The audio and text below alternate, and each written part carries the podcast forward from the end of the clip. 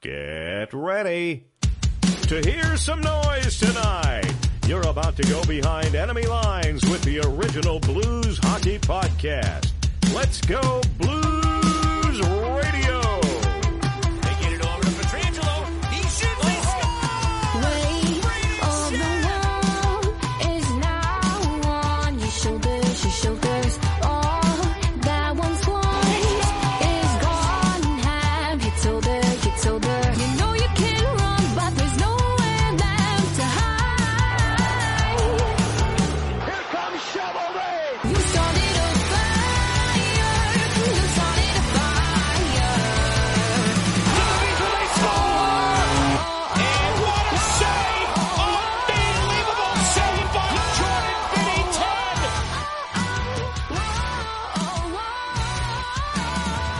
This is Let's Go Blues Radio, the official podcast of your Stanley Cup champion, St. Louis Blues. This is season 8, episode 7, franchise episode number 193. Getting close to 200. Thanks to the Wild and Free for the use of their song Fire. Also, thanks to Tom Calhoun, who can be found at paguytom.com. Uh, both Wild and Free and Tom Calhoun, great friends of the show. We appreciate all that they do. Make sure you check out the Let's Go letsgoblues.com shop and consider buying a reasonably priced shirt, mug, or sticker. All proceeds go back into the show. By the way, I am Jeff Ponder. I am your host for the summer shows, the Behind Enemy Lines shows. Uh, want to ask you to subscribe to our show on Spotify, Apple, or Google Podcasts, or wherever you get your podcasts. You can also listen at letsgobluesradio.com. And of course, if you listen on Apple Podcasts, please give us a five star rating. We would really appreciate that. So, some breaking news. Not really breaking. I guess uh, by the time this comes out, it'll be about 24 hours that this news has been live. And I know it's a huge deal here in St. Louis. The 2019 Stanley Ponder Cup Memorial Tournament is back. It's the fourth annual.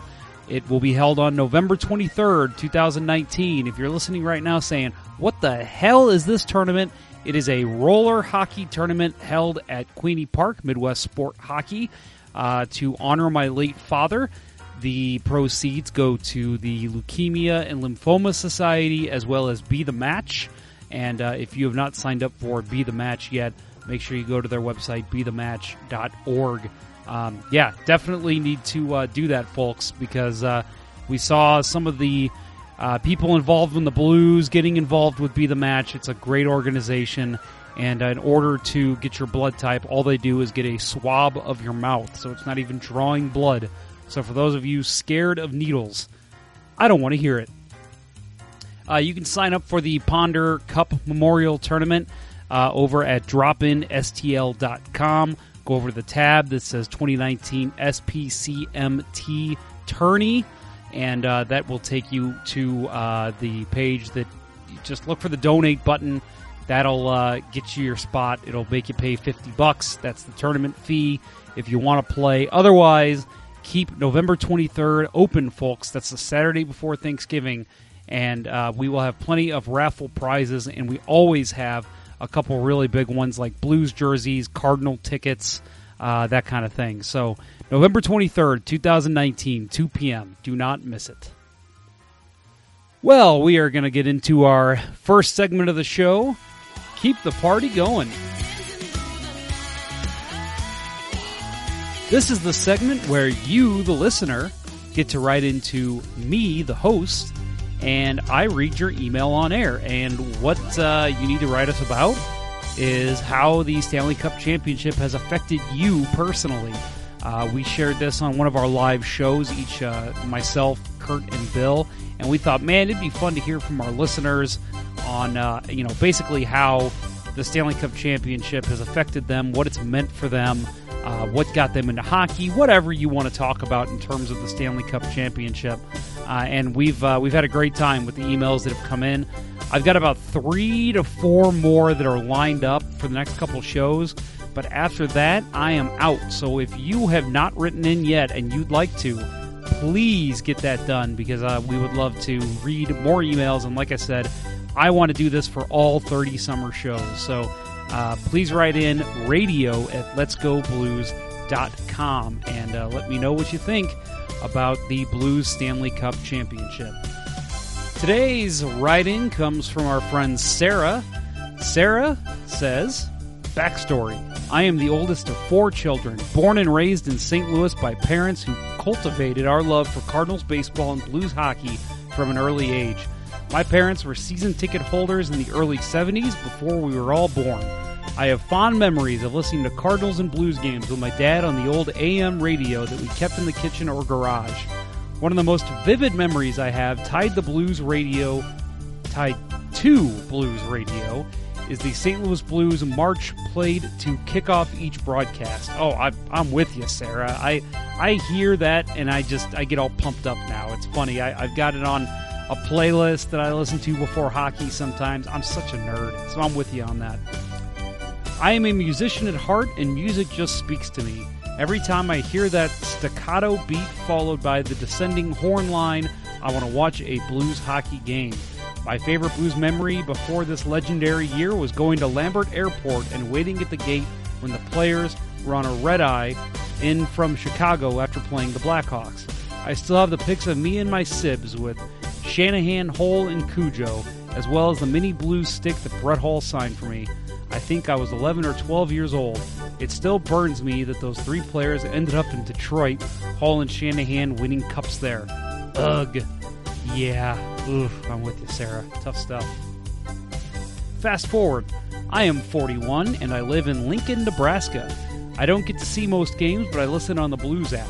I have purchased the Glenn Miller Orchestra version of the St. Louis Blues March on iTunes, and it has been my ringtone the last five years.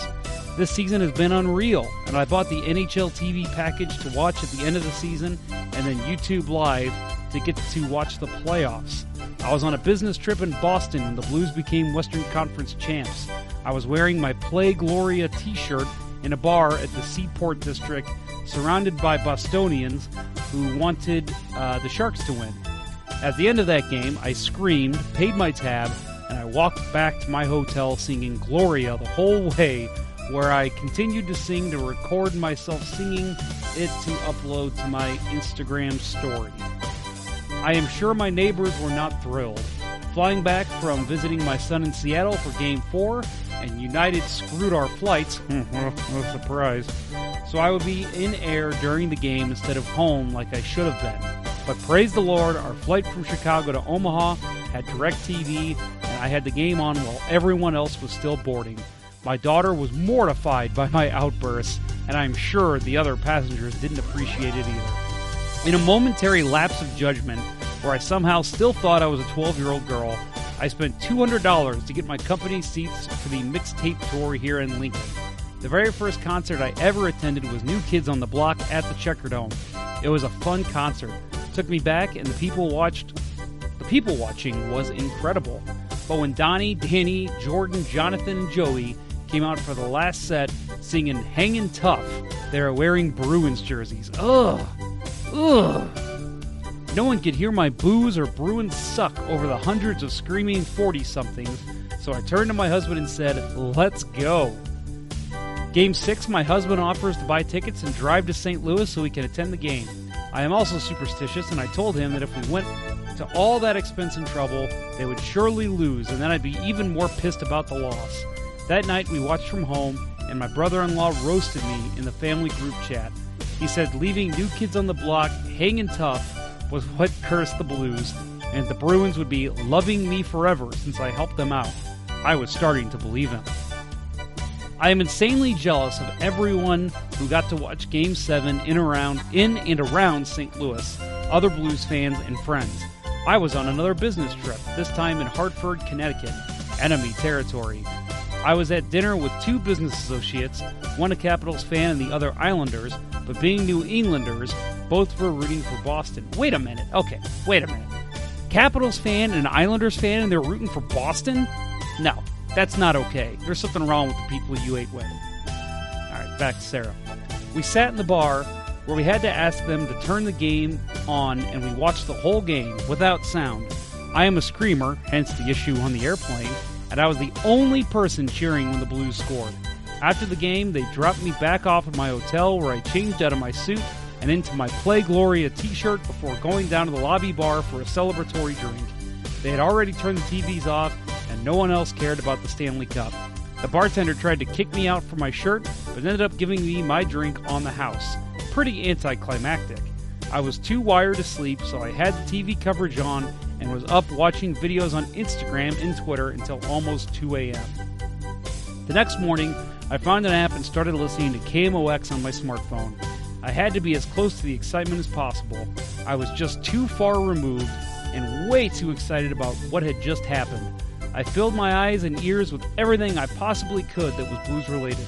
I had to get to St. Louis to share this experience with others who cared as much as I did. In the midst of my meetings that day, I changed my Friday flight from Hartford to Lincoln to a Thursday flight from Hartford to St. Louis so I could go to the parade with my brother and my parents on Saturday. Of course, I was wearing my blue shirt, and from Hartford I had to connect in Detroit to get to St. Louis. Outside the gate in Detroit, there were several others in blues apparel, and as I boarded the plane, a man in first class told me that he was supposed to go to Chicago that weekend, but he changed his flight to St. Louis to go to the parade with his family. Me too! I asked the flight attendant if she would play Gloria over the intercom, and assisted by a passenger Spotify, she did as the plane finished boarding. That's awesome! That is so cool! To top it off, she didn't charge me for my adult beverage on a flight because I was wearing the right shirt and she had actually worked for the Blues for 10 years. These were the connections I was craving. Nothing could wipe the smile from my face. I got my brother to pick me up from the airport at 9:30 p.m. and slept on his couch. Bobby and I rewatched Game 7 together Friday night and planned to head downtown the next day. We got to 17th and Market at about 9:30 a.m. and we're already 10 people deep. 10 plus people deep. I spent most of the parade with my arms straight up in the air to take video of the parade as it went by because my 5'2 self couldn't see anything, but the atmosphere was all I expected and more. I got my picture with some of the Jacks and celebrated with total strangers. Bobby and I sent our parents and his four year old home and went down to the Arch Grounds with our cousin, but we were there too late. Still, we just walked up to the stage just to be there. We did not want this day to end.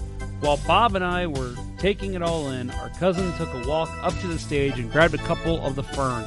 We are now the fern people as far as the park rangers who stopped us are concerned. What a great souvenir! Winky face. Since I have come home, I have continued to listen to this podcast, to watch videos, and consume Instagram posts and tweets. They are harder to come by as the days go on. I have to search STL Blues rather than my feed just being of the Blue Note. Seeing the Cup Tracker account on Twitter and the players at the Cardinals game last night, this was a little while ago, uh, just made me want to be in St. Louis. What a magical time for our city and our fan base. I'm still not ready for this feeling to end. One of my sales reps in Philly is friends with several of the Jacks, and I'm hoping to plan my next trip for when, hopefully, someone from the Blues takes the cup up there. Then I can really celebrate and move on. Maybe? Fingers crossed. Thanks for keeping up the podcast through the summer. I am not ready to be finished with hockey yet. Take care and let's go Blues. Uh, yeah, Sarah, you know, it's funny you say that. Uh, you're not ready for hockey to be finished with yet. I never am. And we've taken summers off in the past, like, you know, every other podcast except like the Puck podcast. And I just sit and I want to talk hockey, even if it's with myself. I find myself wanting to just blast out something about hockey. So I decided last summer, you know what? I'm going to do that over the summer. I'm going to keep it going. And I didn't regret it one bit. I will say, this summer has been a lot of work. So it's been a little tougher than usual, uh, especially since I just moved. But uh, yeah, I'm the same way. I, I even though it's work, there's a lot of work that in, involved with podcasting. It's fun still. It's still great, and kind of just having the constant reminder of what the Blues accomplished. You know, I mean, obviously, I would have that no matter what because I mean, for one, my walls are just filled with Blues stuff. Um, plus, I play the game. I, you know, all my friends are Blues fans. still, being able to do this twice a week and and just talk about the sport I love has been great. Uh, it's been a good release for me. I've enjoyed it. Hopefully, you're enjoying listening. And uh, yeah, this has been great, and I'm with you. Let's keep the party going. Well, before we get to our guest of this week, I do want to mention a slight show error last week and apologize to those of you who may have been confused. Last week, before the talk with Anthony and Russ came on, I mentioned that uh, this was recorded after game two of the Stanley Cup final. But as you listened, you found out it was actually during game, I'm mean, after game four. So it was a 2 2 series at that point. Uh, that was my fault. I so I the way that I do these, I obviously I record them ahead of time and then I edit them right away because I know if I don't, I'm going to leave too much work for me in the future. And I had written down the wrong day, I guess, that we had recorded. So I apologize for that. I don't think it took much away from your listening pleasure, hopefully, but I just wanted to mention it as somebody pointed it out. And uh, yeah, I had, I had written down the wrong day, so I apologize for that. Well, let's uh, let's get to my interview, and uh, this was this is the right information, so you don't need to question me this time. Justin Bradford of Penalty Box Radio. He covers the Nashville Predators, somebody I've met in person multiple times. Very uh, intelligent hockey mind, a guy I really enjoyed talking to. Uh, we talk a lot of Blues and Predators past, including uh, the most recent playoff series and much, much more. We recorded this on June 6th, and I believe, hopefully, I'm correct here. Uh, that was before Game Three of the Stanley Cup Final, so it was the same day, and it was before Game Three. So enjoy. Today it is Nashville Predators at Let's Go Blues Radio, and we are joined by Justin Bradford of Penalty Box Radio, someone I've had the pleasure of actually meeting in the, my time in the media. But we'll get to him in a second. First, I want to uh, mention the all-time record for the Blues against their rival Nashville Predators. 114 games played, 56 wins, 40 losses, four ties, and 14 overtime losses. Uh, the first meeting between these two teams was uh, November 14th, 1998, uh, in Nashville, and that was a 5 1 win for the Blues. Uh, an important note in Blues franchise history this was Captain Alex Pietrangelo's first game, came against the, uh, the Nashville Predators. It was on October 10th, 2008. He had zero points in a 5 2 Blues win. So, uh, you know, Nashville coming into a, a, big important piece of Alex Pietrangelo's career. That was when he was on his eight game stint, uh, the first time he came up with the Blues. Uh, now I want to bring in my guest, Mr. Justin Bradford. Again, Justin, uh, Penalty Box Radio is where you can find him and, and everything he talks about the Nashville Predators. He is a credentialed media member with the Predators, and he joins us right now. Thank you, Justin, for joining us today. Absolutely, Jeff. Thanks for having me. And, and I got to ask, I always hear Pietrangelo's name pronounced differently in broadcasts. What, how does it get messed up so much by people? you you want to you want to make a blues fan mad? I don't call him Peter Angelo or whatever Pierre McGuire calls him. It's it's terrible. Like, how do you not know how to say the man's name? I don't know. Names are a big thing to me and trying to get them right. People make fun of me because I try to get the Finnish and Swedish names correct. And I'm going, I look at Pietrangelo's name going, it's not that difficult. I, I, if you just make it run together, this is how it should be said. Peter Angelo. No. Yeah.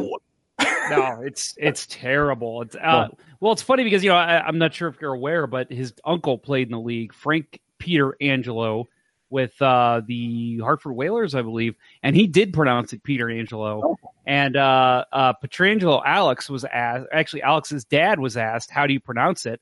And he said, "It's Pietrangelo." Frank, uh, he did it wrong. He pronounced it incorrectly.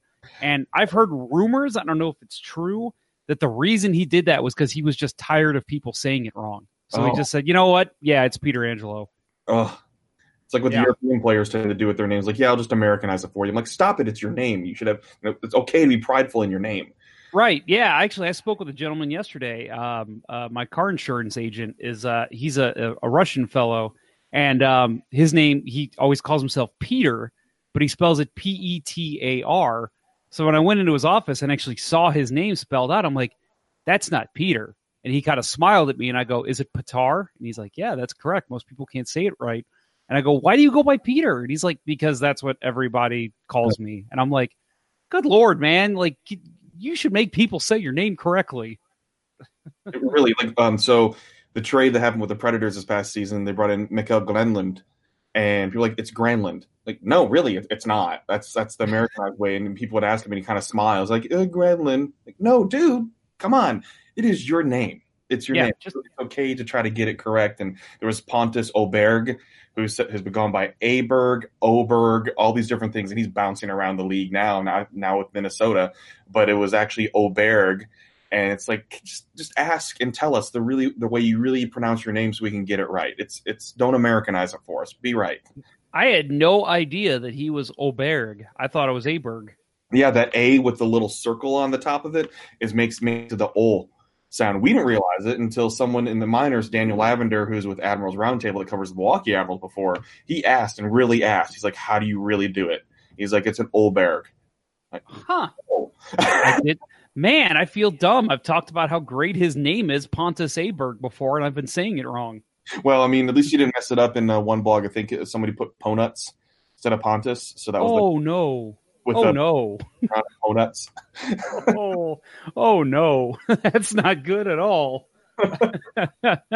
uh, so, Justin, as I said, we want to. I want to talk Nashville Predators with you. It's been a short history, but it's been a uh, history with the Blues uh, that's gone fairly long because they have always been in the same division, the Central Division, uh, and it makes sense because obviously Nashville is not that far from St. Louis. Um, so, really, the first thing that I want to talk to you about, and and I know this is going way back. We're talking got 21 years now. Uh, the 1998 expansion draft, when the uh, Nashville Predators came into the league, uh, this was not the Las Vegas Golden Knights. This was not uh, the type of uh, draft we've seen recently, and that we'll see with Seattle. Um, this was, hey, uh, what uh, third and fourth line players do you not want anymore? Uh, put them on the new team. So, uh, and there's a, a couple Blues that that were actually kind of, you know, fairly favorites here that went to the Predators. Uh, Blair Atcheynum and Darren Turcotte. People probably remember Blair Atcheynum from the uh, CPA line with Craig Conroy, Scott Pellerin. Um, he actually ended up playing 53 games for the Blues, and Larry Pleau, GM of the Blues at the time, was such a fan of his that he requested a trade back for uh, a 2006 round draft pick. Uh, here's Atcheynum, or I'm sorry, Pleau's uh, exact quote on Atcheynum. Quote, Blair's not a player in the bottom third of our roster. He's one of our first nine forwards.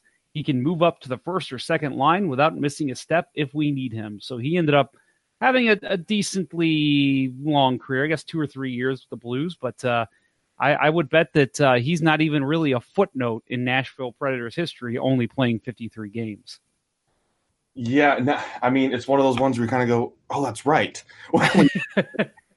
uh, because I mean, we hear Darren Turcotte a little bit more because he, he wore an A Mhm. for two years for the, the the final two years of his career. He wore that A, so there's a little bit more talk there just because he was a leader on the team, designated there, even though he didn't obviously produce much um, at all uh, because of injuries and everything, and was limited there. But Blair Atcheynum, it's uh, it's what it's not in the name that gets tossed around in terms of it's more of anything. It's tossed around as the, one of the joke names of you know longtime predator. Uh, kind of like with when you have those trades where the player played one game and they got hurt and they're done. Um, so you hear more about Drake Berehowsky, you hear more about obviously Mike Dunham and um, Kimmo Timonen, those kinds of guys. Uh, so it's it's interesting though to look back at the expansion draft and how much things have changed.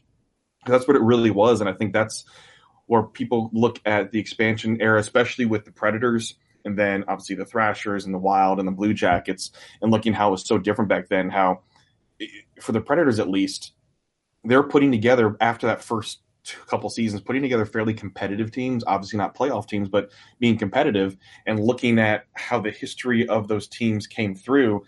The Predators never sucked enough to get high draft picks, and so it was difficult for them to build because they were never crap. Yeah. Always a kind of middle of the road, or they're you know they're getting the, the eighth pick or the tenth pick or the eleventh pick, and so they, they weren't awful enough to get up there. So it was interesting to see how it was built in some of these names that that go back there. How they really mostly were you know the third, fourth line guys, and didn't have to make the, as tough of decisions as people had to for Vegas, or have to make horrible trades like Florida did with Vegas uh, to give them way more talent. Um, Fire your coach and make him have a chip on his shoulder, and then he drives his team to the Stanley Cup final like Vegas. Um, but it's just interesting to see and go back to some of those names. Um, and it's interesting to talk to other fan bases to see if they remember those names or taking the expansion draft and their feelings on it. Because most most now Predators fans, they only know like Kimmo Timonen is one of those names that's going to stand out to them just because of he was a captain in terms of from the expansion, the early expansion years, uh, because most of those guys kind of rotated out after first couple of seasons with Nashville. Yeah, that's uh, that's that's definitely interesting. Again, you look at uh, the Vegas roster, and it's like, man, they they're going to try to hold on as many of those guys as they can from their first year. And and I've you know we talked. With, I've already spoken with somebody from the Florida Panthers, and he basically uh, admitted, and, and the San Jose Sharks too. They basically admitted, like, yeah, once the uh, the the first season was done, it was all right. Let's get rid of all these guys and try to get guys that can actually win. So it's uh, it's interesting, but but Nashville's very interesting too because, like you said, it's not that they didn't pull a Vegas, they didn't you know take first in the division and and head on to the Stanley Cup final, but like you said, they weren't terrible to start their tenure. And a lot of that credit, I would think, goes to probably one of the greatest coaches of all time, Barry Trotz, and then obviously GM David Poile, who is still with the organization. Uh, uh, how are they heralded? Are they held up pretty high there in Nashville as as you know, kind of, uh, I guess, pioneers for hockey in Nashville? Yeah, absolutely, and especially Barry Trotz, because uh, most people, when they saw Barry go on and, and, win the cup with Washington, everyone here was happy for him. I mean, it was just because he was f- finally given offensive talent, which was hard to come by in Nashville for the most period. And it wasn't David Poile's fault; it was more that internal budget fault um, that you could just couldn't afford players, or again, you didn't suck enough to be able to draft top three in terms of forwards. Or the one year when you had all these forwards in the top five, every one of them got taken, so you took Seth Jones and you had to trade him away just to get a center. Um, but yeah, Barry Trotz is heralded as as so far up there because one, he's a good person. That's that's Right. that was really huge. He took it upon himself to help grow the game of hockey here. And as anyone knows, that was started as a non-traditional area where hockey wasn't as big, or it was you know minor league, and that was about it. Having people invest in the community was so huge, and Barry Trotz was willing to do that. He was willing to go out there, go into the community, have those how to play hockey, learn two things, just like the players now do. But it's, it was different back then because you have your head coach going out there and being, you know, a, a, talking about the game, and obviously he's Canadian. He's from Winnipeg. He's from Manitoba. He, he knows the game of hockey, and he's willing to go out in the southern markets there and talk to kids, talk to adults, do the learn tos, how tos, and and be able to build a competitive team. And when you look at the roster from some of these early National Predators teams, you're going, how did they even get to where they were? You, you don't understand how they were even competitive because you see those names compared to others that were in the division and he was able to at least make them competitive and built that quote unquote predators brand of hockey which was blue collar hardworking play above the skill level on paper that you have. And so that's why he's heralded so far so high because he made the team competitive and that's what helped grow the game and, and even getting through the lean years for the almost the almost sale and move to hamilton ontario. Uh, they were able to get through it and david poile even getting through all that as well because he was forced to make trades. I mean he had a very competitive team before the potential sale before the locals bought it here in nashville when the team almost moved they had an extremely competitive team. I mean, you look, they had Peter Forsberg on the team going in the playoffs.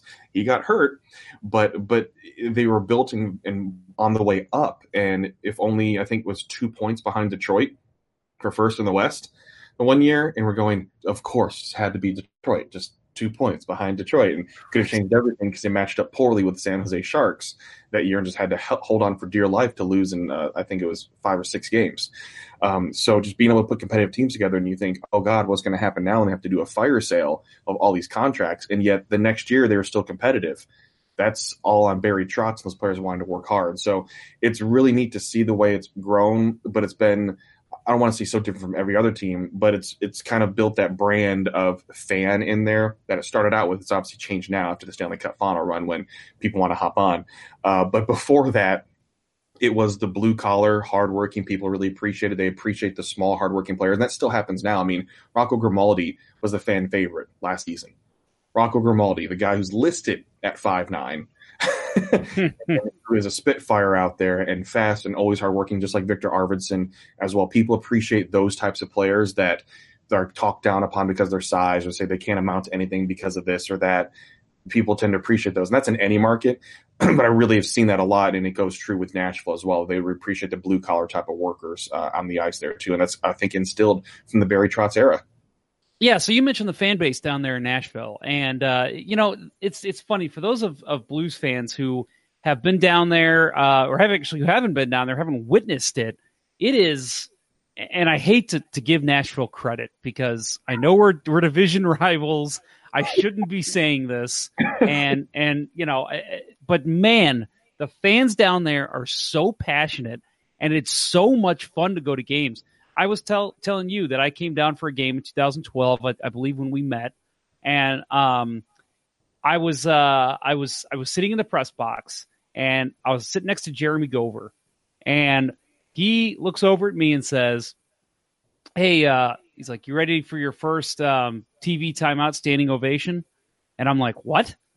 TV timeout standing O from the crowd the entire time in a regular season game in February. I mean, and and and that's a common thing. They do that there, and it's just it's so impressive to see. And man, that's just it's a fun atmosphere. I know people don't like the goalie chants and some of the things they do there, but uh, there's a lot of passion down there in Nashville for hockey. There, there is, and I mean, we, we see things evolve so much and take on a mind of their own, and that standing ovation thing is pretty awesome because, again, that goes back to our previous point with Barry Trotz and the hardworking the hardworking aspect of the team. That, especially if this they see this team doing something extremely, extremely good, like killing off a penalty that's at a pivotal point in the game, or really having a great shift in the offensive zone, even if they don't score, but they notice that it's a long, you know, a minute and a half straight in the O zone, or something that's really compelling happens before the TV timeout. And crowd is get on their feet, and sometimes they're trying to do those advertisements in the Megatron, and game ops is like, oh, let's just scale that down a little bit. The crowd's doing their own thing. Uh, they, they do that a, a lot in Nashville, and and it's been interesting to, to see that happen. Now, full credit to Blues fans because, and I mean, you kiss our ass, we'll kiss your ass. Um, you're in the Stanley Cup final, especially that building's been rocking, and you can tell the passion and and the the love for that team, and because it's been it's been so long that you can tell people are just that excited and they're letting all their emotions out, and that's what you want out of sports. The emotions just be let out because it means so much to those people that have waited for something like that to happen. And I mean, Nashville has a short history, but just St. Louis fans have had to suffer too. And so being able to experience that is just pretty awesome for that fan base to be able to go through this experience and to have that uh, and to be talked about. Um, because I mean, it's not like St. Louis has had the easiest time in terms of sports the past few years. Um, so it's been really cool to see that emotion be able to come out from Blues fans and, and do that. And I mean, in Nashville, what's been neat about that is because the way the arena is built too, it's a small arena. I mean, it's the capacity is set at only 17,113. They have been over that for the, for the past couple of seasons because they sell standing room only tickets. They sell concourse only tickets now, taken off from Edmonton with what they've done. Um, but that atmosphere in terms of the raucous rowdiness of it um, is really awesome to witness in person. To hear the, the loud roar and the cheer because the low ceiling of Bridgestone helps that. It keeps the sound bouncing all over the place. The way that it's built um, in there really helps with the noise level. Um, sorry, Pittsburgh, sound is not actually be piping in for the crowd, um, according to a Pittsburgh meteorologist in the Stanley Cup Final. Uh, um, but but is it is a really neat experience and it is kind of unique and it does take on those things from college football, from NASCAR before in the South, from how Southern fans are. That you know before was they just didn't really know the rules of the game. They knew you had to score, they knew you couldn't do certain things, but that was about it. And now it's evolved into a hey, we're cheering when you know they're up when they're able to beat an offside call, they're able to beat an icing call, things like that, and the the rowdiness behind knowing the knowledge of the game has changed things to where they're cheering and fanning for a lot more than they used to. Before it's like let's just be loud and rowdy for for the sake of it, even if they're bad. Uh, that's kind of how the cell block kind of started. It's like, hey, we're not going to be good, but we're going to have fun, and that's what the warden uh, would say in the cell block. So it is neat to see how it's evolved and the goalie chant and everything that you know most other fans hate, but Nashville fans love. but it's Right. just that I think too, and it's funny to see arguments break out on the internet because most Nashville fans understand that most goalies don't actually suck. It's fun. and they do it because it's fun, and that's that's really what it's all about. It's not an actual hatred for the goalie. I think it was Roberto Luongo that even said, "I'm looking forward to getting chanted." Because that's true Roberto Luongo fashion, uh, to say something like that. And even past goalies, Carter Hutton, for instance, he knew he was going to get chanted when he came back to face the Preds. So I think it's more, it's a thing of fun for national fans to do the, the you suck part. And it's not really a, a personal thing. It's more of a, hey, this is fun. This is who we are. And it's just going to be a lot, we're just having fun. Um, Right. That's when I think people, when other fan bases hear that, they go, oh, okay, well, I get it now. You're not actually being mean. You're just having fun chanting and cheering your team. Like, yeah, that's that's what they do. um, Yep. So um, they're not, you know, chanting. I'm not hearing anything that's derogatory or racist or sexist or things like that. It's more of just this is how we do. This is what we've been doing since day one. We're gonna have fun.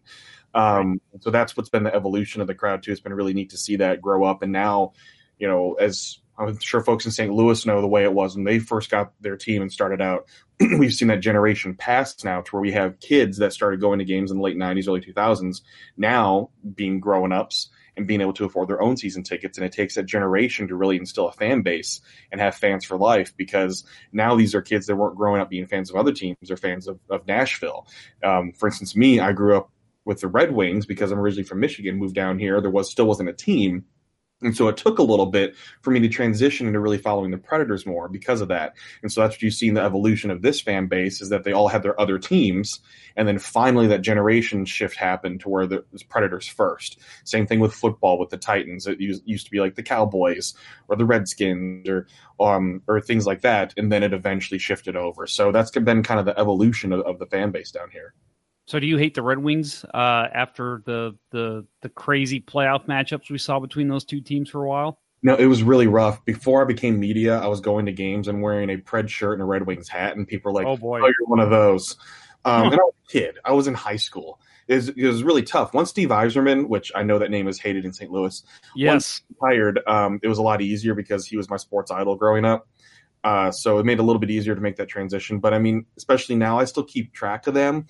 They're going through some really rough times. But I, I did see um, that documentary called The Russian Five, and if anyone that's listening has not seen it, it's I think available on digital now. Even if you're not a fan of the Red Wings and you're a fan of the game, it was so fantastic to see what took place to get Russian players over to North America to play. We're talking sports espionage.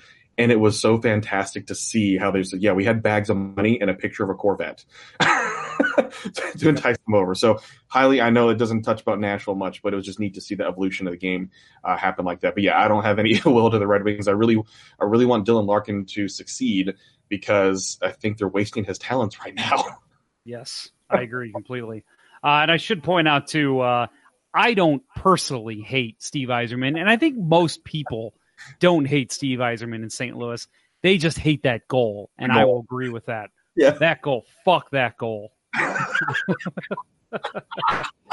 Oh Uh, man. and uh, also, I should mention, Justin, you mentioned uh, Stanley Cup final. Uh, I'm not sure when this episode will air, but uh, we are recording this just before Game Five in the uh, Stanley Cup final series, tied two two. So, uh, to give you a little idea of where we're at when this uh, this episode airs, and we've done that every episode. Justin, don't worry, it always comes up. It's it's easy to forget that we're pre-recording because because I've done it too. Like oh yeah you know the blues go to the stanley cup final. Oh wait this is this is airing in july. Well never mind. Um but no so let, let's get into a little bit more now with with the blues blues and predators history. One thing that i actually had um thought about way before i mean way way before and i've actually even asked Jeremy Gover this when i've had him on the show uh Pekka Rinne now he's a, a obviously a, a fan favorite there in Nashville. Possible number retired when he's uh, when he actually does retire. Just a, an excellent goalie, a guy who's won a a, a, uh, a Vezina Trophy. I, Blues fans are going to hate hearing this from me, but uh, to be honest, one of my favorite players of all time because I just I love the way he plays and I love his game, uh, and I just appreciate a good goalie. And it's it's a shame that guy has to play for Nashville, but uh, you know, it's just these. You can't deny talent, and he has it. So, but uh, for the longest time, that was one of the goalies in this league that Blues fans hated playing against, and and that's probably why Blues fans don't like him because he's so good. Not that he does anything, you know, that is questionable. Uh, so I gave you some stats here, but to, from 2009 to 2013, to the 2009-10 season to 2012-2013, in that span, record isn't wasn't that great. It was 11-7 and 3 for Rinne against the Blues, but his uh, GAA was 1.81 and a 930 save percentage. Probably his most impressive season was the year the Blues started playing well again when they got back into the playoffs, 2011 2012. He was 4 1 and 1 against the Blues with a 161 GAA and a 950 save percentage. Uh, ridiculous numbers, but I'm sure that's something you're used to when you talk about Pekka Rinne. It, it really is. It's it's crazy to see because I mean, back on his birthday, he he likes signing contracts on his birthday. His last two contracts has been signed on, on his birthday, and so last birthday he just extended for two more years uh, because obviously he wants that cup. But it's been interesting to see that every time we say Pekka is getting old, he's he's going to really really just go down, and the backup's going to take over. He bounces back and was ah ah ah. He mutumbos us. Uh, and it's been interesting to see in his career because really he was a late bloomer in terms of getting starts, and we see that a lot with goalies. But he was also drafted in a round that doesn't even exist anymore. Right. And when he was drafted, he was the backup, and so the scouts for Nashville didn't really get to see him play, but they saw something special in him. And this was really kind of around the time when we saw the the Finnish goaltender really getting ramped up with how Finns train their goalies, and now we see so many more Finnish goaltenders just in the league and throughout hockey in general because they are fantastic. I mean, I love the way that Finland trains the goaltenders. It's really cool because they're trained to be really good at playing the puck, extremely athletic, and and well, there's a bunch of tall ones as well. Not Juuse Saros, he's he's pretty short, but Pekka Rinne being tall helps a little bit. But Pekka Rinne, what what I've loved about him is his ability, even though it freaks the shit out of people when they, he leaves the crease, he's actually really good at playing the puck. Mhm. And not many goalies are able to do that because Pekka Rinne is able to actually start the breakout at times, which helps the defense, it helps the offense, it helps everybody, and it throws off so much because you're not used to the goaltender being able to go out and make the first pass. So to have a goaltender that's able to do that makes the teams that much more dangerous because you don't always prepare for that. So aside from being extremely athletic and making ridiculous saves and being an overall good guy, and I, I've said that already about a couple others, but Pekka Rinne is one of those consummate professionals in the locker room, and that's what's so neat about it is even after a hard loss, he will talk for five or six minutes in a scrum, and he'll take full blame even if even if his offense only scored one goal or no goals for him, he'll take the blame for the loss. Wow. And that's what's so neat about him as a as a professional athlete that he takes the time to talk to media. And I think it was, um, gosh, I think it was Gover before actually that Pekka Rinne wasn't ready to talk yet, and even after a loss, he said, "Did anybody want to talk?" And Gover was there, and Wow. try to get it. I mean, that's how how many athletes will, will do that and say, "Did did somebody need to talk to me? I want to make sure that they get what they need." And he's been so good about that and giving people good answers. And at most of the time, he's extremely upfront and honest about the way the game's being played or about what it, the team did. But he'll take all the blame. He'll never throw anybody under the bus. Hmm. And that's what's so nice about him and refreshing as a professional athlete in the way he talks to the media. He knows what we're asking, and he'll give us a long two minute answer. We're going, well, there's our story right there. Right. Everything we need from one question to the point in the scrum. Sometimes it's only three or four questions, and you have six or seven minutes of audio. Uh, because he he he's great at talking, he's great at interviews. He's the kind of person after a practice he'll ask- he'll invite you to sit down on the bench next to him to do your interview if you're doing a one on one.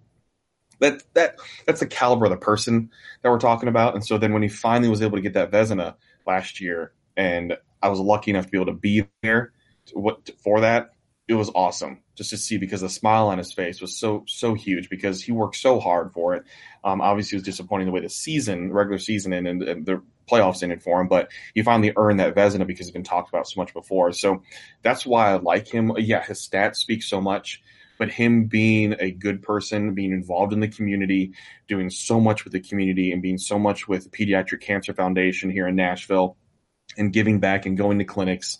Uh, and now his new house is only like two and a half miles from mine, so it feels like I've increased my property value if I want to sell to a Preds fan. Um, but but that's that's what I love about Pekka Rinne is that he he has that ability to bounce back all the time, even in his age. He's one of those guys that seems ageless because he's still, granted, he'll have rough games at times, but he's still a starting goaltender in the NHL. And that's all that matters. That even if his numbers go up and down like they tend to do with goaltenders, he's extremely good and he can shut down and own teams or teams can own him pittsburgh and pittsburgh. Um, it just it happens sometimes but but yeah it's been great to see his career and like you even mentioned before in asking the question he's he's got to be the first number that's retired. Even if they don't win a cup with him just because of what he's accomplished he i would expect him to be the first one that gets retired for the nashville predators Um, so let me ask you then. Uh, Chris Mason has moved on from being a, a goalie for the Predators, and obviously somebody the Blues fans are uh, very familiar with as well. He's gone on to be uh, do some broadcasting there in Nashville. Could you see Pekka Rinne doing something like that? I'm not sure on that. I think he wants to be involved. What I've seen, and for him to go and buy a new house with only two years left on his contract, knowing that he probably will be retiring soon, I would say he's going to do something with hockey. I'm not sure about the broadcast part of it, but I definitely see him because he's been such a great mentor to Juuse Saros. I could see him getting involved in, in goaltending, goaltender coaching, uh, mentors, things like that. Especially, I think there's at least one other Finn in the system right now as well. Um, I don't know if he wants to necessarily get involved in scouting per se, but with the way that he's mentored other players and been a leader, I can see him being involved in that sort of way. Um, I wouldn't necessarily see him as an analyst right now. His his answers aren't like Carter Hutton's, where it's very analysty, or Chris Mason's, where it's very analysty, and knowing that hey, you got 30 seconds, get your your tidbit in here and there. Um, if anything, for Pekka, I see him more on the coaching side of things and being involved and being a huge member of the community and helping to grow the game there. If that's what he chooses to do, I mean, he could just go back to Finland and live his life there, but he seems fairly happy in Nashville um, because, as I'm sure it's probably the same in St. Louis too. Players don't get bothered much here. Unless you're a Subban who is highly recognizable, they just don't get bothered. They can go out and be themselves. They can go to Costco and shop and not get bothered. Um, so it, it's it's nice here, and he seems to like it. But I see him more in the coaching aspect of the mentorship role. I mean, Juuse lived with him for like the first year, and so that's why the whole dad and son jokes fly around just because of the difference in their age as well, and the way he mentors him. And how often do you see a starting goaltender knowing that their successor is right there behind them? Be such a good mentor, an outspoken mentor as well, saying, I know my time is, you know, it's, it's getting ready to go and I want to see Juuse Saros do really well. He's outspoken in knowing that his time is about to be up and that roles are going to change eventually. And I think he's okay with that. He just wants to give to this team. And that's, that's what a lot of people really like about him is his attitude and his professionalism about things. Um, because sometimes goaltenders, you can tell, will just say the right thing for the sake of saying the right thing. Uh, that's not Pekka Rinne. He he really truly believes um, in what he's saying, especially about Saros being back there and, and, him being a mentor to him as well, believing in him. The way they celebrate do hockey hugs, you can tell there's actually true friendship right there. And they're countrymen. That helps a lot too. They have a, they have something really similar in terms of their backgrounds and stories. And Saros's dad is named Pekka. So I didn't know that. Right there. wow, that's impressive. Um, so. Uh, I wanted to ask you because you mentioned uh, a possible retired number there for Pekka Rinne. Another player that has to be considered for that is um, is Predator is great. Everybody remembers him as a Predator. Barrett Jackman, right? I mean, that was one of those curious signings when that happened, and I could tell what David Poile was trying to do, but it never seemed like the right fit in Nashville. And everybody knew what Barrett Jackman was about. I mean, Predators fans obviously I don't want to say hated him, but he was one of those guys that was intimidating. Yeah. I mean, one, the look on his face. He knows how to have mean hockey face. And Mhm. that, that's very good to have. that's a Yep. that have mean hockey face. And the thing that was great is in um, I think I remember training camp, he was so, so nice. He was such a good dude. And he even had like a plush Gnash doll to give to his kids and everything that people brought for him. He's a good dude. It just didn't work out in Nashville. Um, but that was one of those interesting things like, wait a second, Barrett Jack, we no. Yeah. we were pretty shocked when when that happened, and it was it was short lived and everything. But there is, uh, I love that meme um, of Jackman in the penalty box. They're like, "What are you in for?" And the little girl's like, "Oh well, screaming at the wrong guy. What are you in for?" Yeah, I hit a guy in the face. Uh, but yeah, really good dude. I, I didn't get much of a chance to talk to him as much when he was here because it was so so short lived. Um, but that's what I, one of the things I remember about him being in Nashville. That he was a really nice guy. He's willing to talk to people, and he can still throw a hit. That's for sure. Yeah, 73 games played for the Predators, five points in that time. Obviously, never really been a big point scorer in the NHL. Uh, two year contract signed on July 1st, 2015 for 4 million. uh, but he was bought out after one season. So I'm sure that was interesting for Predators fans. I'm trying to think of a player, uh, maybe it's maybe not somebody as high profile, but trying to think of somebody who the Predators would to relate it to. If the Predators have a longtime defenseman and then he signs in St. Louis, what's the reaction in St. Louis? You know, and I imagine the reaction in Nashville when you first saw that, like you said, was kind of shock. Like, w- wait, that guy, the guy that we've hated for the last 13 years? yeah, it, it was int- well. It was kind of it was kind of interesting when Dan Hamhuis came back to Nashville last offseason and it ended up most people were like, okay, we're over what he said in Vancouver he's catering to the fans. Vancouver, he basically trashed the Nashville fan base in front of the Vancouver fan base. Said, hey, it's really good to have people here. When he Yeah. signed, and everybody there, I mean, even me, I'm sure I tweeted about it, making fun because it got brought up uh, when Hamhuis came back. But it was one of those things that he was catering to the fan base. You say that you try to get your new fan base amped up to like you, and so I get it now. Um, and then he went to play for Dallas, and who they're now I want to say a rival, but now their playoff history is a little bit more dislike, and then they play each other in the playoffs the next season. So it's interesting to see Dan Hamhuis come back and make his way back to Nashville. But I thought actually he was a good signing for the Predators, just in terms of having that solid third pairing defenseman who can just kind of count on to do his thing and not anything more. But it was interesting to see him go away, go to a, a division rival, and then sign with the Predators again too. So that that'd be one of the ones that was curious to us.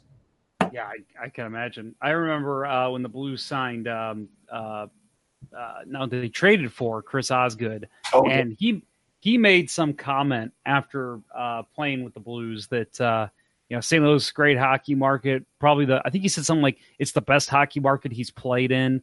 So of course that rubbed Detroit fans the wrong way.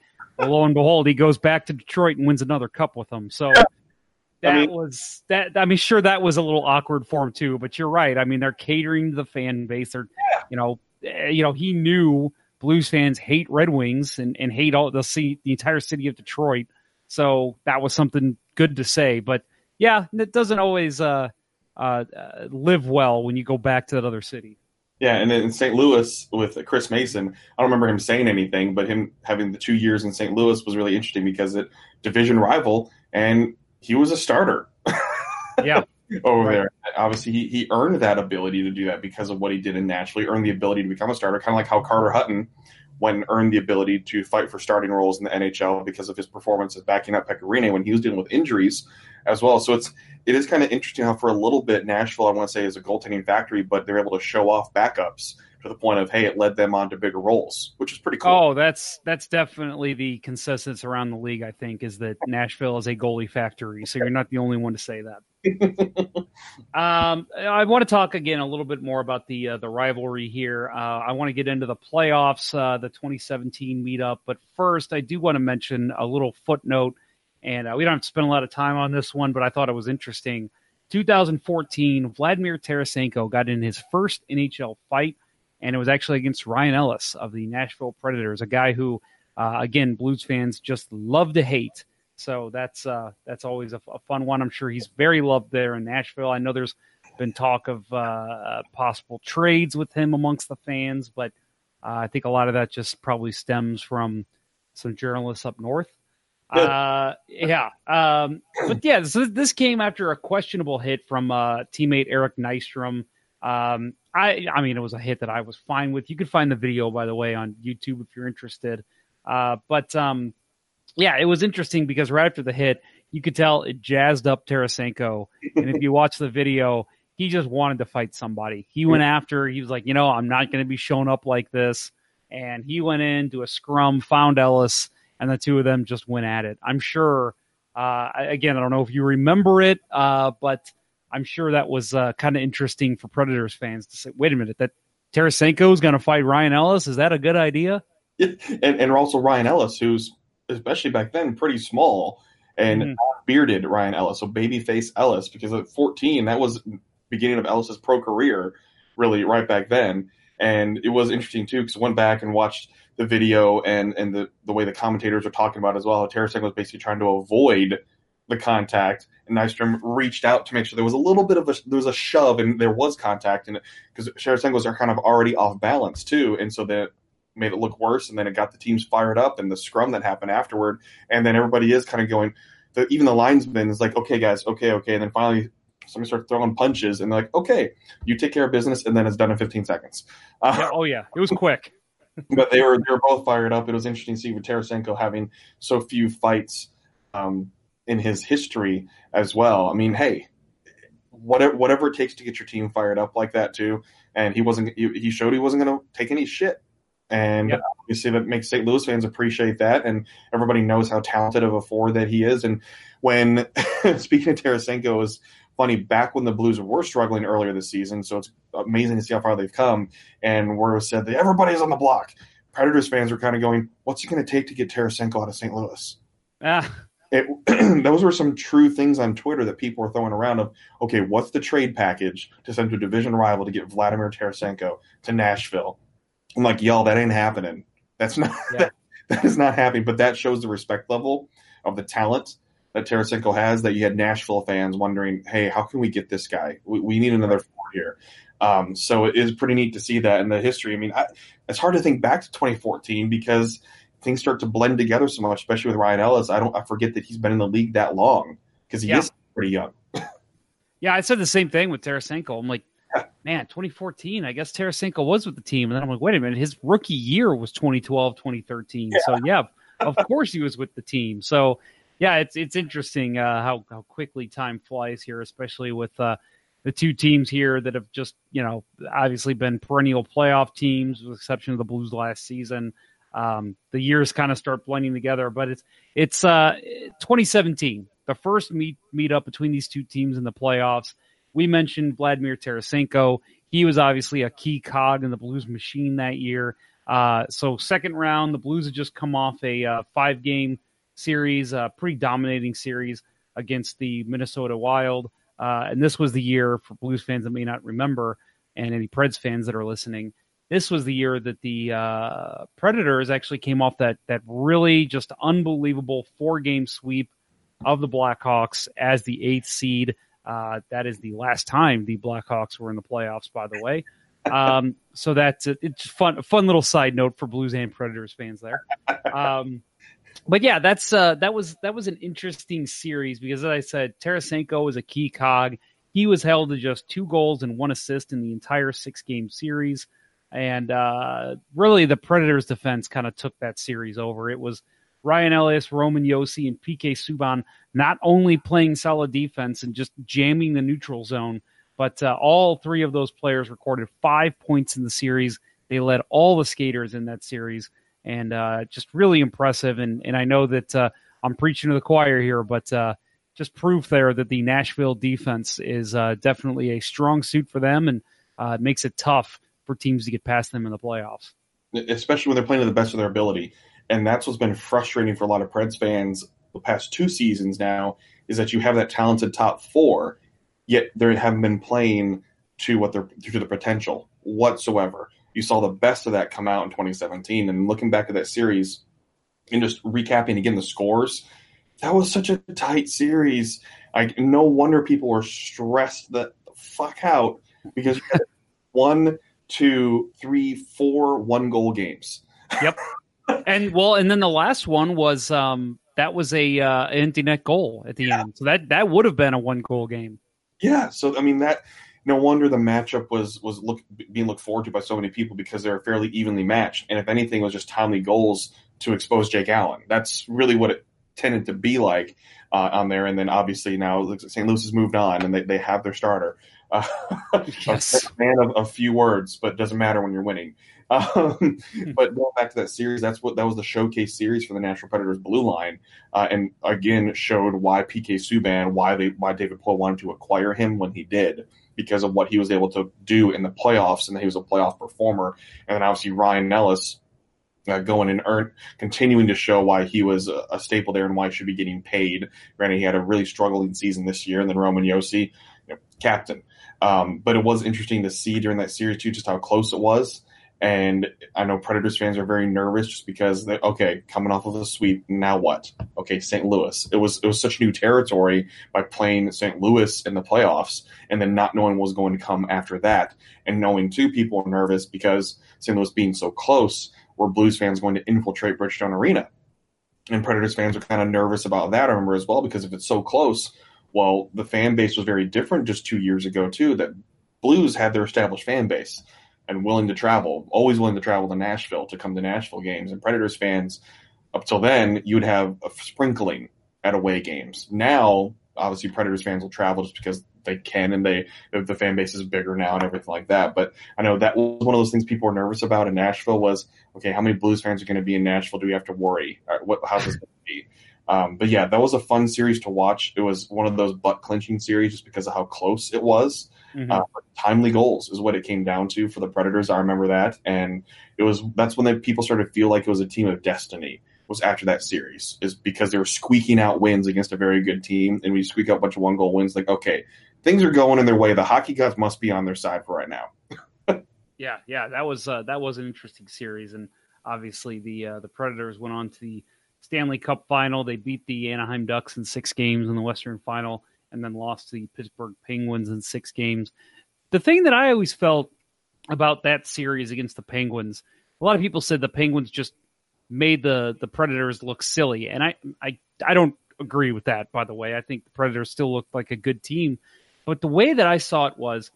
I felt like even though they never had a seven game series that entire playoff, the Predators, to me, if anything, were just tired by the time they got to the Penguins because they had three grueling series. Again, I know it was a sweep against Chicago, but still a tough series. That's a tough team to play in the playoffs. The Blues, a very physical team, a team that, that really kind of took their toll. And then obviously the Ducks have very physical players and uh, players that'll just make you think twice about uh, carrying the puck up. So I Yeah. feel like they just looked tired against the Penguins, and, and that was the ultimate demise of them in that series. They were tired and then they were dealing with injuries. So their number one center, Ryan Johansen, hurt in the Anaheim series. So he, he was going to be out. Then you had Kevin Fiala, who was up and coming at that point too, which was who was producing, had a game winning goal in the playoffs. That was an awful injury that he had in St. Louis, where it broke, where he broke his leg and was just kind of dangling there. Um, but Yeah, but those injuries too is something that the, the Predators dealt with because I fully believe, I think most analysts do too. If Ryan Johansen were healthy, they would have won that series. Colton Sissons was a great fill-in, but he didn't have the playmaking ability that Ryan Johansen had to be able to get the puck to a Filip Forsberg or Viktor Arvidsson, and just a bigger body as well in special teams play. I fully, I firmly believe that if Ryan Johansen was healthy, that they would have won that series. But that's all the what ifs, what ifs, could haves, what all those things like that. Um, and your team has to be built to be able to withstand injuries. It's just the way it is in the playoffs. And they did look tired. Pekka Rinne got tired, and holy shit, the way that Pittsburgh blew him up in Pittsburgh was just Yeah. insane. That he did not play well in Pittsburgh. So for him to finally last season get a win in Pittsburgh was a big deal for him and a big deal for all the media here too. Going, what does it feel like to finally get a win in Pittsburgh? And he kind of laughed and shrugged it off. He's like, it feels great because it took so long for that to happen. Um, but that's what that series too. It's one that Predators fans look back at, and I know people get salty over weird things, but there are a couple missed calls. Um, the the Forsberg offside call was a big one that was in Game One, where they said that he was offside, but his skate was still on the ice, um, touching the blue line, so he wasn't because there was a goal that was scored. And then the the the um, intent to blow with Colton Sissons. Oh yeah, right. So the two goals called back. So I mean, still salty about that, and I think it's okay because the, the way we've seen officiating not evolve the way the game has evolved, it's okay to be frustrated with it. I would never put blame on a series like that. Um, it's not like it was you know skating the crease, uh, Brett Hull kind of thing. Um, but but I wouldn't wouldn't blame this series on those two calls. It was very frustrating calls that could have swung the series in a different direction had the Predators been able to squeak out wins like that. And I think what makes Predators fans salty is that the Penguins won on home ice in Nashville, on Nashville's home ice, and so having to see them celebrate like that instead of having that uh, distance separating them from it um, hurt a little bit for Predators fans to see that kind of thing happen and to see Patric Hornqvist win it on Nashville ice. Who was a Predators draft pick and who traded for James Neal, they couldn't win it with James Neal. Um, so it was just interesting to see that series too. But yeah, they did look tired. They weren't. I wouldn't say they weren't ready for it. But it was grueling because, like you even said, yeah, they, put put so much energy into sweeping Chicago, which was so ridiculously awesome to see. to see, excuse me, and then going up against in a tight series against St. Louis, and then playing the assholes of Anaheim. Uh, the Western Conference Final was, and people were worried. They're like, are they just going to go and just beat the Predators up? Are they just going to just throw out dangerous hits the whole time? And their style of play. I mean, Anaheim has a history in the past few years, especially of throwing out questionable hits and being hard to play against because they get under your skin so so well, uh, which is you know, what teams have to do to win. They find ways to win, and they got under Nashville's skin. Somehow Nashville found a way to win in that series, even with Corey Perry parrying it. Um, so yes. It was uh, just it was interesting to see how tired they were because they were just the, the travel as well to have to go from Nashville to Anaheim, and it wasn't like Anaheim didn't have to go to Nashville, but it's just when you think about it, it keeps adding up, adding up, and that's one of the frustrating things about being eh, covering and watching teams in the Western Conference is we all get to see how ridiculous travel is for Western Conference teams and the Eastern Conference. Oh, we just get to stay in one time zone. Yeah. I, I'll admit, I, I always kind of laugh at the stories when I see like um uh, I can't remember who it was, but there was somebody with the Rangers who played a game in Philadelphia and even made a comment like, "Yeah, but I was back in my bed in New York by midnight." like, oh, really? Like, man, that sounds nice for our players. Yeah. Wish they could do that. Yeah, it's it's still crazy to see, and it's never going to be an excuse. But I think it was a good reason. I, I think it was a reason of how tired they were because of all the travel that they did have to do, um, especially in that, that Western Conference Final series. And the thing is, yeah, every team has to do it. They're never going to use as an excuse, but it, it did wear down on them. And where Pittsburgh, how far did Pittsburgh have to travel? I mean, the, the farthest Eastern Conference teams have to travel is Florida. If you're in the Northeast, they'll travel down to Florida. Ooh, all right. so yeah, that's one of those things that I, great. I'll throw it out there. It'd be interesting to see if they redid the league to where it wasn't geographic like that. I'm just curious to kind of go back to, to some old school days to kind of lay it out differently, where it's almost like in baseball, where you'd have teams laid out like that. Granted, I love geographic rivalries, and it's just one of those things I'd be curious. I'm not saying it'd be better, but it'd be interesting to see how Eastern Conference teams would evolve and develop uh, when they'd have to have a Western Conference travel schedule like all these teams have to. Yeah, no, that's a good point. Um, so you had mentioned uh, real quick here. I want to get one more thing in before we uh, start to wrap up here. I wanted to ask you about uh, this last season, 2018, 2019. Um, now I know that uh, it's a shame Nashville and Blues couldn't meet up there in the playoffs, but there was talk. I mean, again, I, I spoke with Nashville people, people in St. Louis said the same thing. It was just a foregone conclusion that these two teams were going to meet in the first round because Winnipeg had such a lead, and uh, the Blues once they got past Dallas um, in their in their crazy rise to, to being in the top three in the division, it was like okay, Na- Dallas is faltering; they're going to fall. Um, Colorado's not going to catch up, and and you know obviously Chicago was was struggling. So it was it, yeah, Winnipeg is going to take the division, and it's going to be Blues and Predators, and it's just a matter of who gets home ice.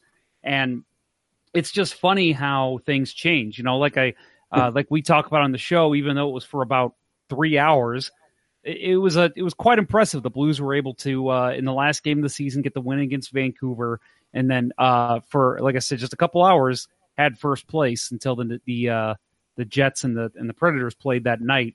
Um, and then you know you still even at that point with the Blues taking first, you're still sitting there saying, okay, well, Winnipeg's probably going to win. There's a chance Nashville loses, and we're going to see uh, Blues and Preds still. And it just it just never happened. You you kind of expected it to keep happening, and it just never did. So to me, it's just funny to look at the playoff picture and see that they've only the Blues and Predators again same division, and now we have divisional playoffs since Nashville came in the league. Only one playoff series. Interesting. It, it, is, and I, I firmly believe had the season lasted two more games, the Blues would have won the division. I mean, just the way that things were trending and the way the Predators were kind of trending.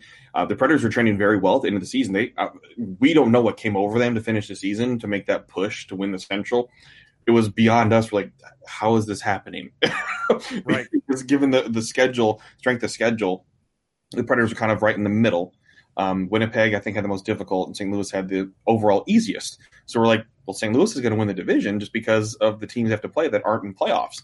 Um, and then somehow Nashville's like, uh, uh, uh no, we're going to do this, and so kind of got everybody a little more confident.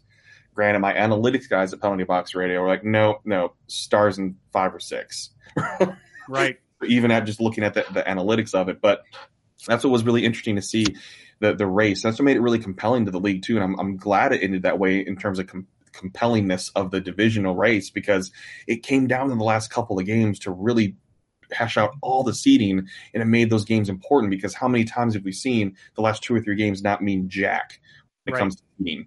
Um, so that's what made it really exciting to watch at the end of the season. That even though there's teams that are out of the playoffs like Chicago, they could still royally screw things up for Nashville. And Chicago won, um, and, and done all those things. So it was interesting to see that. But I am I'm curious how they haven't met more. And I know that obviously the more the Predators and the Blues meet in the playoffs, the more of that rivalry will really be established. Because right now, most Predators fans still think of Chicago and Winnipeg as their rival more than St. Louis. And I think it's because of playoffs, obviously with Chicago and having to deal with that for so many years and dealing with the infiltration of their fan base that I think most Preds fans hate the Chicago fan base more than they do the actual team in general because there's been likable players on Chicago. Kind of the same thing with um, St. Louis. I think it's been more of a we just don't like Blues fans infiltrating the arena, blah blah blah. Not necessarily the players because there hasn't been much animosity between the players on the ice.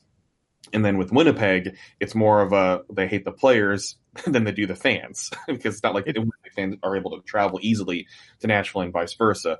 So I'm curious to see how that develops because only being only five hours away, it should be more of a rivalry. It should be more of a traveling back and forth, and it's just a good kind of sports hatred between the two cities and fan bases to have that rivalry established. So I know they're going to meet more in the playoffs as long as both teams are trending in the direction of staying in the playoffs. It's just bound to happen in this format unless they change form, unless the general manager change formats again.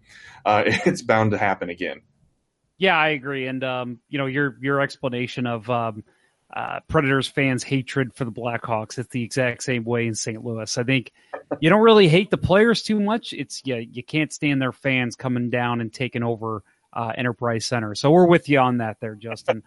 um, again, man, this this was great. Uh, it's always fun talking with uh, uh, Predators fans and Predators reporters. Uh, you know, I feel like there's always been a good mutual respect between uh, at least my show and people I've talked to in, in uh, St. Louis media that have talked with Predators media. So uh, always love talking to you guys. You have good, uh, uh, you have you have a good good take on on hockey down there, and it's uh it's fun to watch that that game continue to grow down there in Nashville. Justin, before I let you go, I want you to uh, let my audience know how they can find you on social media, um, how they can interact with you, and then obviously how they can find your work for the Nashville Predators. Sure. So on Twitter, I'm at Justin B Bradford. Follow me on there. I like to interact with people. Um, I I don't I try not to take as much of a homer approach, but I do like to have fun. So I obviously cater to Predators fans in terms of how I make fun during games. Um, so don't take it personally. I don't have any personal feelings. I'm just doing my job. Um, and then uh, website is penaltyboxradio.com and Penalty Box Radio on Facebook and Twitter and Instagram. Uh, we cover the Predators, obviously, but also junior hockey, college hockey, minor league hockey, women's hockey, a little bit of everything there. So even if you're not necessarily a Predators fan, um, we have all different kinds of hockey that's covered on there. We have analytics guys, we have video, podcasts, uh, multiple things on there as well. And then, um, especially with college hockey, I'm also the commissioner of the SEC Hockey Conference. Um, so if you're if you're a fan of an SEC team or even some ACC teams we have in our hockey conference, uh, we have a lot of coverage of that on there as well. So we cover the entire Southeast when it comes to hockey. Man, I might have to have you back on sometime to talk college hockey. That'd be a lot of fun. Absolutely, man. Whenever, yeah, you let me know. Sounds good. All right. Well, thank you again, sir. I appreciate you coming on. And um, yeah, well, again, we'll have to do this sometime again when uh, the Blues and Predators meet up next season. Yeah, absolutely. Thanks, Jeff. Thank you. Well, I again want to thank Justin for coming on. Uh, Twitter handles for the show. Your show Twitter is at LGB Radio. Kurt Price is at Kurt Price. Bill Day's at Billy Blue Note. And myself, Jeff Ponder, can be found at jponder94. Our next episode, it's a big one, folks. I speak with Drew Johnson of the HockeyWriters.com. He is a Boston Bruins correspondent. Uh, there's obviously a lot of history here, you know, the 1970 series and, and all of that. Uh, you know, and then I even mentioned that in this episode that uh, you know there was a big game that the Blues had. I believe it was on, in 09. David Backes scored a big late goal, and it kind of started a surge for the Blues to uh, march into the playoffs. But I decided, you know what? All we want to talk about right now is the Stanley Cup final from 2019, just a couple weeks ago. So that is all we talk about. Uh, so make sure you tune in for that episode. Uh, Drew's a very knowledgeable guy and uh, was able to share some insight from the Boston side of everything that happened there in late May and early June. So uh, don't want to miss that one. It was uh, it was interesting hearing some of the stuff he had to say. Well, that will conclude this episode. Thank you, everybody, for listening. And until next time, everyone, let's go Blues. Play Gloria. Thanks for listening to the Hockey Show Blues Report of the Week. Have a great day.